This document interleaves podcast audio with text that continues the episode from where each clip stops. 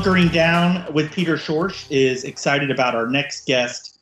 Uh, he doesn't like to, he doesn't want to have to admit it, but he is a friend, dare I say, mentor. He gives very good advice when I ask him, but he is that way to a lot of people. Uh, one of the dominant forces in Florida politics over the last decade, former House Speaker Dean Cannon, now managing partner of GrayRobinson Law Firm one of, if not the biggest law firms in the state. Speaker, Dean, how are you? I am well, Peter, and it's uh, it's great to talk with you. It's great to talk with anybody these days since we're all stuck in our homes. That's why I started this podcast. I was I needed some way to have you know like an excuse to talk to my friends that I had been talking to, and then I wanted other people you know to kind of just like listen in on these fun conversations. And now it's kind of taken off, and I don't know. We may be coming to the end of this podcast because the state could be back open and we may not be hunkering down on May 1st. So um, the shelf life might be ending. How have you done with everything? Uh, you still got your wits about you?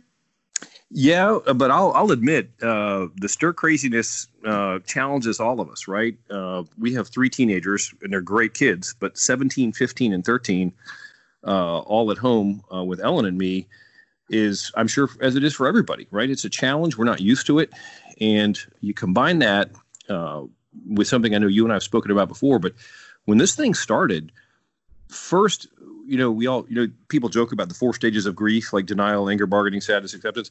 First, it was denial. Hey, maybe this isn't, you know, maybe this thing's just the flu. Then it was, you know, sort of bargaining. Well, maybe it's not that bad. Then it's like, oh my gosh, you know, this thing's disrupted our entire, you know, world economy and way of life. I think a lot of us now are starting to see, you know, kind of moving towards almost an acceptance, which is okay. This isn't as bad, you know, as it could have been. The social distancing and, and the, the, the smart things that that folks have done to reduce the, you know, uh, spread of the of the virus have helped. So it's been a it's been a bumpy ride. Um, you know, first couple of weeks were the worst, and I think now most everybody, I feel like our family is sort of uh, gotten adjusted to the new routine, and now we're kind of all cautiously looking forward to a, a, little bit of normalcy. But I think a lot of folks, I'd, I'd love to know what you think about this. A lot of folks think, yes, we'll get back to a more normal, but things aren't ever going to be the same. I mean, what's your what's your take on that? Um, I think things are going to change dramatically. Um, I I feel like you know there's a lot of risk reward decision making that people are going to have to make and it's if you if if I have 100 M&Ms and maybe one of those M&Ms uh, if you eat it it will kill you uh, or make you at least very sick will you eat any of the M&Ms and I think for the most part the answer is no or most people are going to say the answer is no there are a lot of people who are saying hell I don't don't try and keep me away from my M&Ms you communist yeah. um, don't True. let China stand between me and my M&Ms don't let the media keep you from your M&Ms. But for me, I'm just going to say, you know what? I don't need M&Ms. And I guess, you know, in my place in life, I don't have to go and eat M&Ms uh, right now, you know, meaning I don't have to, you know, I don't have to, I'm not working at a restaurant. Uh, you know, I'm not, I'm not doing some of those things that uh, other people are, are, are doing. So I think people, a lot of people are going to make some decisions here I think also, you know, this is something that we're going to have to live with constantly until we have a vaccine. You know, the real long term danger is if, you know, we kept hearing, well, this is like the flu. If this manages out to be, you know, just like the flu, and we've got influenza and COVID 19 coursing its way through America, um, you know, the flu kills a lot of people and it sends a yep. lot of people to the hospital and you know it, it puts a tremendous strain on our healthcare system. Um, I don't know what that looks like, even if there's no like like spike or epidemic. I don't know what that looks like long term if we've got two of those uh, mothers just coursing their way through American society. Yep, agreed. And it and it calls into question, you know, especially for the healthcare industry.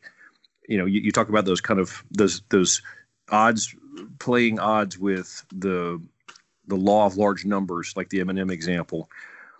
It's tricky, right? In society, and especially for those in government. And I, I, I got to say, I, am glad I'm not in office, and I'm praying for the people who are in office right now because a lot of, of people re- are are glad. About, oh, I'm sorry. Go ahead. Yeah, I'll stop. well said. Well, yeah. By the way, so is Mrs. Cannon and the little Cannons, and that's a good thing. um, she's the speaker of our house. I'll say that. Uh, but but the you know if you think about it, any societal endeavor comes with a human cost. You know, I mean, you can you can do the statistics. Building right. a skyscraper uh, insurance actuaries will tell you typically, you know, for every for every you know so many thousand square feet of vertical construction or every so many miles of road built, a certain number of people will get injured or killed. But we've decided as a society, roads and buildings are essential. But how we manage risk and how we reduce risk is is the key. And here we have an unknown risk. It's we can't yet quantify it, and that's I think the worst part about COVID nineteen is we don't have enough data yet to make good decisions or make make prudent decisions. So you err on the side of caution. I'm hopeful that as we get more information, more understanding of you know exactly how contagious is it what's the lethality how do we you know develop a vaccine how can we you know still keep prudent social distancing but get the economy sort of back operating again those are all things where that right now they're scary but each day we get more data and I'm hopeful that's going to continue to improve both the, the psychological burden on on all of society and give the decision makers you know more tools because you know better better data makes for better decisions. But it's just been you know I, th- I think you said it the other day people are going to look back 30 years from now and say you know hey what was that covid-19 thing like? You know and, and hopefully by then it's you know a story of how we all pulled together and recovered well. But boy it's uh it's it's definitely going to be a cultural change cultural and economic game changer for a long time. Uh, you speak as if um, you have a brother who may be a doctor um, and are bringing some of the, like, I will say this I don't know a lot of doctors and a lot of healthcare professionals that are, this is not like they're split 50 50. Like, there isn't like, you know, you find, you, you definitely can find the outlier. Um, and you're always going to have somebody that's an outlier. Um, that's why there is that term. But this is still like, you know, every doctor is saying one thing. And the only people that are really saying the opposite are, are for the most part, are, are libertarians, are conservatives who, and that isn't to criticize them. They're, they're chafing at, you know, government's expansion here. And that's, that's a worthwhile argument to have. I mean, you know, Agreed, can, yeah. you know, I, I will say, like early on, I supported Governor Ron DeSantis's. He seemed to be having like a, a, a political philosophy class, and he was saying, "Listen, I can send people home, but they're not gonna, you know, or I can keep people locked down, but you know, eventually people are gonna resist against that." And mm-hmm. we're seeing that happen. You know, people are whether they're being instigated to do so or not.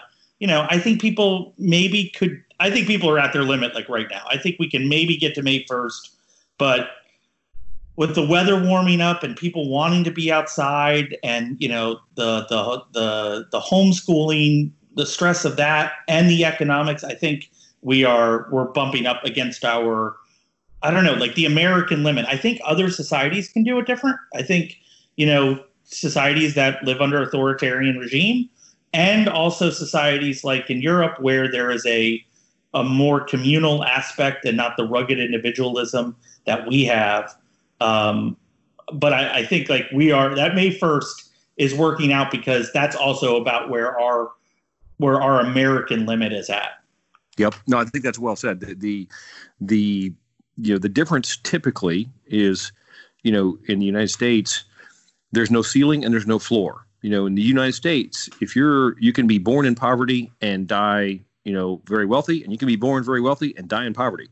In you know some middle European or, or in some uh, you know European countries, if you're born in the you know lower middle class, you're going to die in the lower middle class no matter what you do, no matter how smart you are. And if you're born sort of in a you know layered upper economic era, it you know they, they have no there's very stratified. There's there's no upward or downward mobility.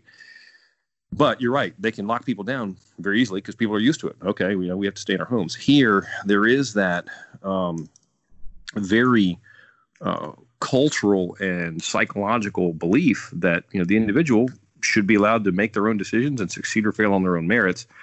It's but by the same token, we all pull together. This is almost a warlike uh, environment. The, the war is against a pathogen, a new pathogen that less than four months ago had never been experienced by a human, and now it's all over the world and killing people. You know, that's a that's a serious threat. That's where that's where a temporary infringement on individual liberties makes sense. But you're right. There's a there's a real practical limit to to how much and for how long people will uh, will stand that. I think you're right. Everybody's kind of reaching their reaching their their tipping point.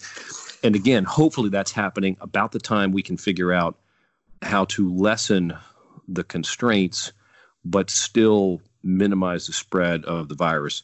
You know, and, and you're right. It's it's a it's a blessing to have a brother who's a doc, and he says what everybody says, which is, look, you don't have enough data, but you've got to let um, you've got to recognize that people experience it differently you know, yes, younger people can get it, but it's just statistically speaking, it's more dangerous to those who are older, those who have certain risk factors. Okay, so how do we protect those most vulnerable, but still, you know, uh, allow reasonable relaxing of the standards for people who are who are more uh, able to resist it? You know, and that's.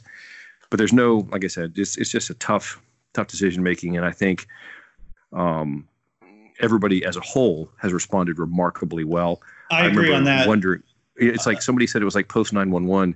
People are polite. You know, I just got I just got home from Publix. You know, and I wore my mask and did that sort of thing. And I've been telling every every staffer there, hey, thanks for staying open. Thanks for keeping us safe. The one way aisles at first they were sort of a curiosity, but people have kind of gotten into it. Like, oh, wrong way. You know, that that sense that we are facing a common enemy. And in this case, the enemy is not a political enemy. I mean, certainly politicians on both sides can have views on it, but the enemy is a biologic pathogen, and it's it's it's a it's a bad pathogen. we know it's bad. We're no matter where you feel about the political decisions, it's the bad actor here or the bad threat we've got to respond to. And I think that's people. I, the people I've experienced dealt with, even those who are frustrated, have been remarkably supportive of each other as fellow humans, remarkably polite and positive, and trying to kind of recognize, wow, you know, we just got to fight this thing, and we got to look out for each other in the process. And there's some there's some positives to go along with the understandable understandable negatives. So what you're saying is you haven't been on Twitter in a while. Is yeah. that that's no, long and short of it is you have not been on Twitter or Facebook. Uh, yes. I, oh, I've I've seen plenty of that, but I chalk that up. I chalk that up to an understandable outlet of aggression. Like I've been I've been watching old uh, Ultimate Fighting Championship fights on ESPN uh, as surrogate aggression. I think people on social media, hopefully, hopefully, you know, uh, people screaming at each other on social media is a is a nice outlet to prevent them from actually screaming at each other. You know, in the aisles and in the streets. But yeah, it's it's grumpy. People people have some legit legitimate anger built up right now. I think. I think honestly, one of the big surprises of this entire thing is how well people are doing. I read a Bloomberg article. Um, I think maybe a week ago, and it's a it was an opinion piece saying, you know, hey, you know, surprisingly, we're pretty good at this hunkering down. That yeah. We, you know, and that isn't a privilege comment. That's you know, that's more to the, you know, it's easy for you know me and you on um, your various compounds and um, all that prepper stuff all that prepper stuff doesn't right. seem so crazy now does it right no i know um, and with all of that you know, we were expected to get by. But what is remarkable is the folks in, you know, a, a, a two and one, and they're getting through it, and mm-hmm. they're grumbling a little bit, and they want to know what's going on, but you know, they're they're doing it. And you look at all the people that the incredible workforce, you know, all the people, you know, the the Amazon delivery folks, the Uber delivery folks, uh, all the people that continue to visit my house every 20 minutes, seemingly, yeah. because yeah. Michelle has just, um, you know, oh no, we needed this. I'm like, oh, oh okay. Um, those people have just pulled through immensely. Uh, and so uh, it, it's yep. kind of remarkable how it is. Um, how are you doing? Because uh, you have a different set of circumstances with this. I have one seven year old child. You have three uh, you know, older children. How is the homeschooling working in that environment? Well, it's it's been a curious uh, uh, laboratory for that. Our youngest, uh, who's 13, had already started homeschooling in January. It was new, and she was enjoying and making the adjustment well and wonderfully. um, she's she was sort of already there, and we've joked that she was ahead of the curve, and she's doing fine. Um, our 15 year old daughter was has been frustrated by it uh, because in addition to the school and and and all three of our kids I think are much more tech savvy than Ellen and I are, which is hopefully I'm sure is common. So the the the adapting to the process was fine, but like our our middle daughter um, takes piano lessons, and we had to figure out how can you do piano lessons. Yeah. Um, and here's what's great though, just like you were saying, we figured it out with where you can set up an iPad so the teacher can see the keyboard and then an, an, a laptop so she can see the teacher and it's working you know and so that's been uh, pretty neat and then our oldest dean the third who's 17 he's tech savvy. He's been doing fine. He said it's great because it enables him more flexibility. He says i'm hoping this is like college. And i've of course told him no son this is nothing like, like college and don't start thinking about that yet. But he's yeah. he's doing fine. So what a terrible view of college. A I horrible mean, view of college yes. I'm like college is much better than this yes. Right but, you know, I, have tried to, then he then when he starts asking about it i usually quickly change the subject to why he needs to make better grades. So it's like that's uh that's the usual usual pivot um but no they're doing well and um i think governor DeSantis made the the tough but smart call to just say rather than try and send everybody back particularly with the you know still a lot of lack of data, just leave schools where they're at. You know, let the school year finish out with everybody in this current mode. Um, and again, every single week brings more information that we can use to make smarter decisions.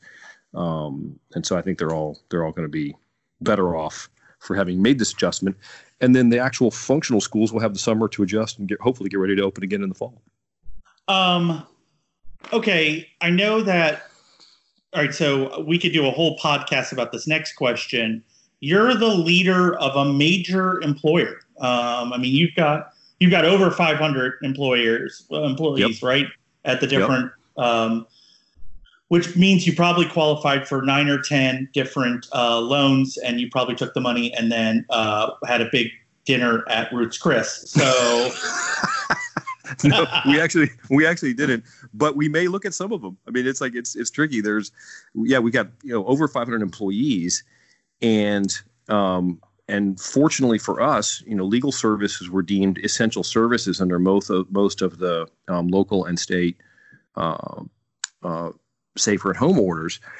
But for us, you're right. It was a massive logistical challenge. You know, we've we've got 15 offices, uh, you know, 570 employees and and the scariest week for me um, when this sort of became real for me was right after Sine Die. You know, that last week of session, this thing was building and building, but I was very focused on sort of watching how that session was playing out.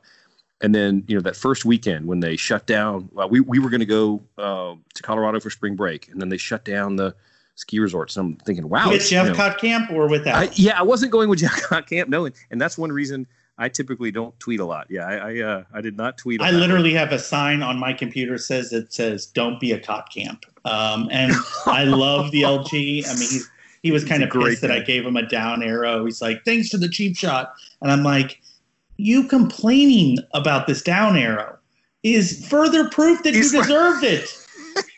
and it's just like I, I always like because I I think we've canceled like I don't know we were probably going to be on nine Disney cruises between right. you know the yeah, you guys and, cruisers, right? Yeah. And we would have, and every time I'm like, I can't believe my Disney cruise is canceled. I always stop and I'm just like, but that pales in comparison to the sacrifices other people are, you know, like, because well, no, that's, you just that's, don't want to get flamed the you way you don't want to get flamed. And and it's funny. There's it's that's proof about the importance of using precise language. um, you know, Jordan Peterson says he believes in using precise language, and I'm a big fan of precise uh, language for that reason, because it would be easy to express frustration. And we've all got frustration. You know, oh my gosh, I'm so frustrated. My Disney cruise has been canceled.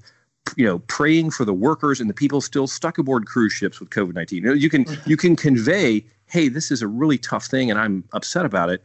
And but I get it, and boy, I'm I'm grateful. You know, I want to I want to think of those who are in a worse shape. You know, we there's so many people affected. Everybody suffers differently. That's something that is sort of a, a mental health concept that I would I've, I've, experienced in my life.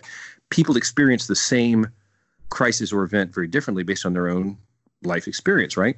So for for me and our firm, yes, it was a big adjustment and it was very scary. And the, the operational change to remote work was a big undertaking. But uh, like we were just talking about, our employees, our IT staff in particular, that suddenly, you know, we weren't scaled to have everybody work virtually. In literally in about six business days, we got the whole everybody trans transferred to work from home, and it was remarkable. And I, I've I've I've told our team, boy, that's a great you know testament to our employees, and you know we need to be helping our clients because we do represent restaurants and people in the travel and tourism industry who've been devastated, and that's where you know looking out for each other and expressing compassion and support for people who are suffering, those who are suffering more or worse than we are, and realizing people may be experiencing differently is one of the keys to, I think, kind of keeping things in perspective and looking for the good to come out of all of this. Um, when did coronavirus get real for you? Um, and I don't want you to answer that as an individual. When did, because I, I can, just for variety's sake for this podcast, everybody says basically March 11th when the NBA closed down or something similar like that. I want to know you as a as a as a firm leader.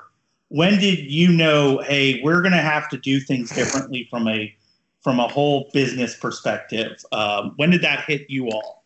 It was it was literally that weekend um, right after Sine Die and that first week when people in as I was and it was talking to the people in our various offices. We got 14 offices in Florida and one in Washington D.C. And you know in our South Florida offices where there were more uh, COVID 19 cases, we were trying to make the decision you know do we do we move them to another office? You, you know it was it was when there was a lack of data but a clear need to act.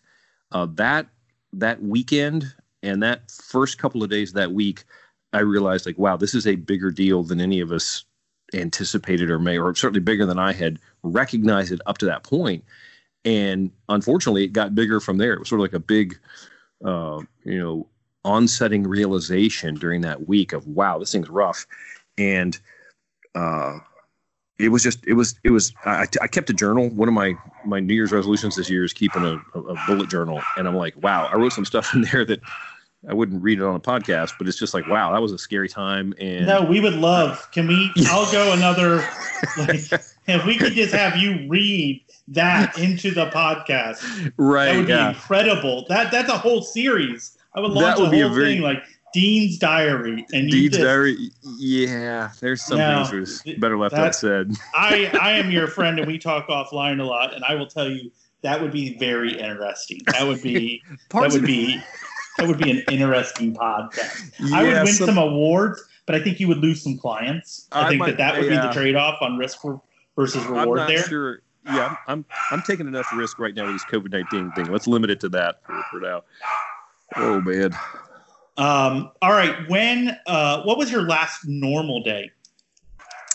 Uh, gosh, last normal day was uh, last two days of session when it was just sort of work and getting things done. And you know, I was I was uh, the firm was firing on all cylinders. We were looking to see how things landed with the budget, and that that was the last time things felt sort of to me normal. And nothing's been normal since.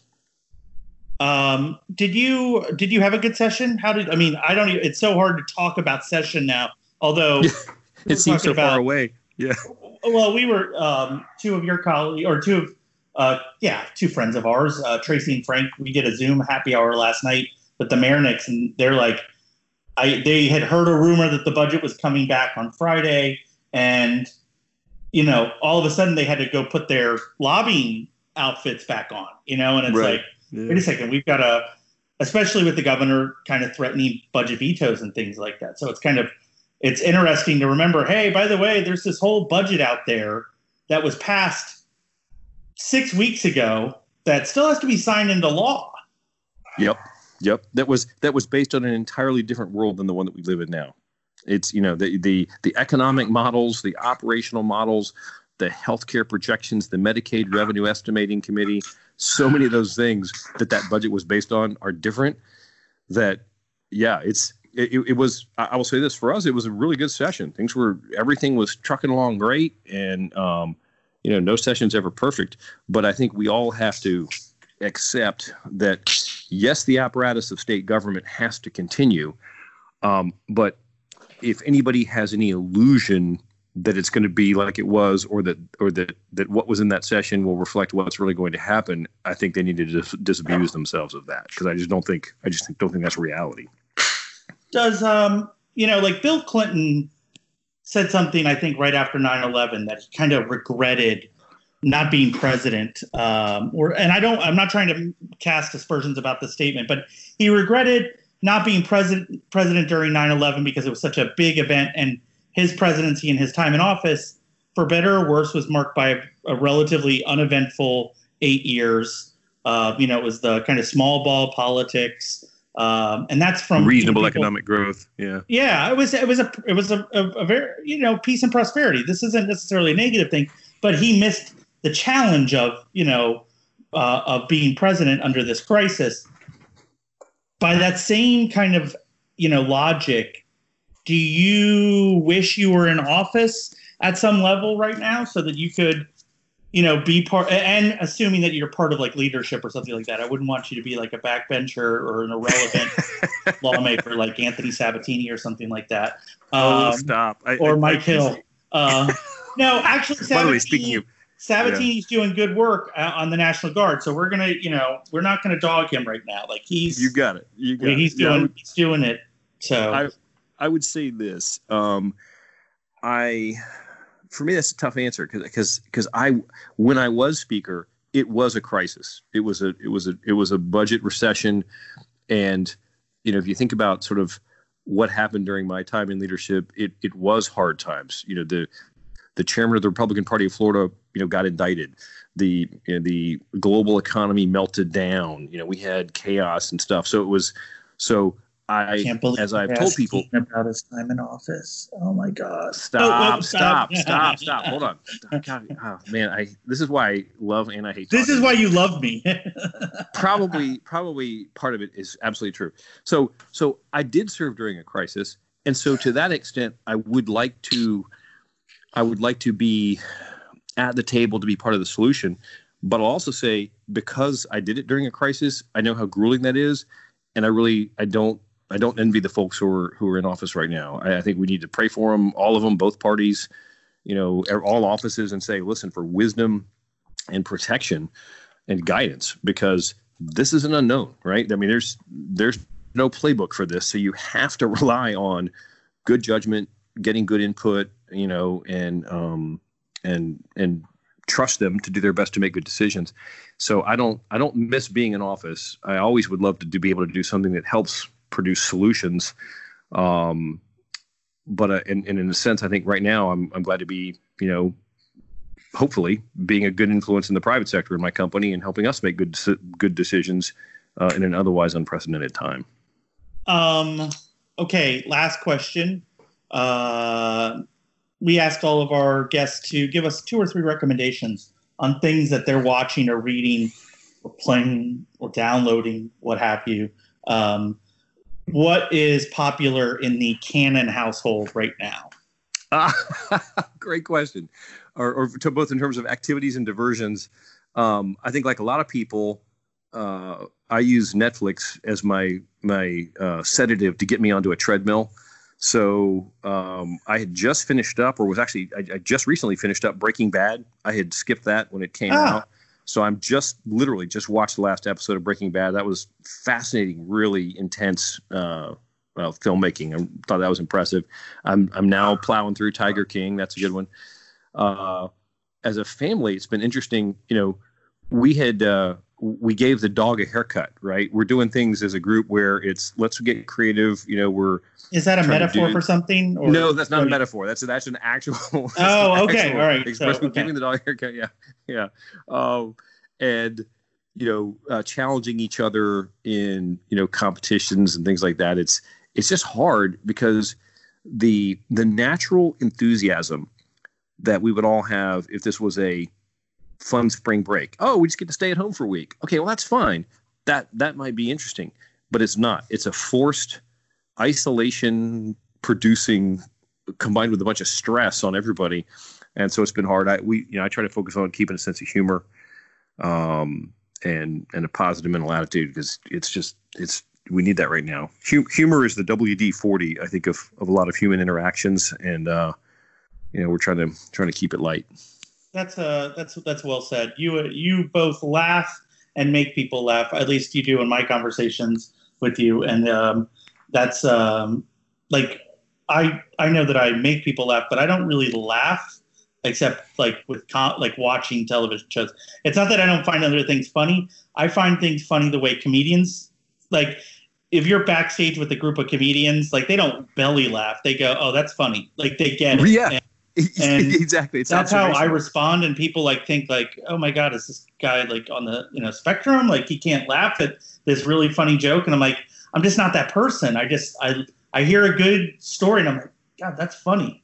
Um, I don't know. So, yep. all right, my man. Uh, it's a pleasure to talk with you, Peter. Thanks for thanks so much for having me on, and um, thanks for for your contribution to keeping everybody uh, keeping things in perspective, uh, being you know kind of our fourth estate uh, challenger of both sides and all that. Uh, keep keep keep doing what you're doing. You know, if I had any regret, it's that um, I was not in this position while you were speaker because it would have been so much fun to give you the same shit oh, that I give Oliva and all of them, and it just like I could see you with your dividing the court in two, and me having snarky tweets, and oh, you gosh. you know sending Matt Ball to kick my ass, and it would have been oh. uh it would have been fun. It would have been. It would have it, it would have been fun, and I would have absolutely sent Matt Ball to kick your ass. You would have deserved it, so it would have been worthwhile. It would have been worthwhile. Pete Cannon, thank you very much for joining us.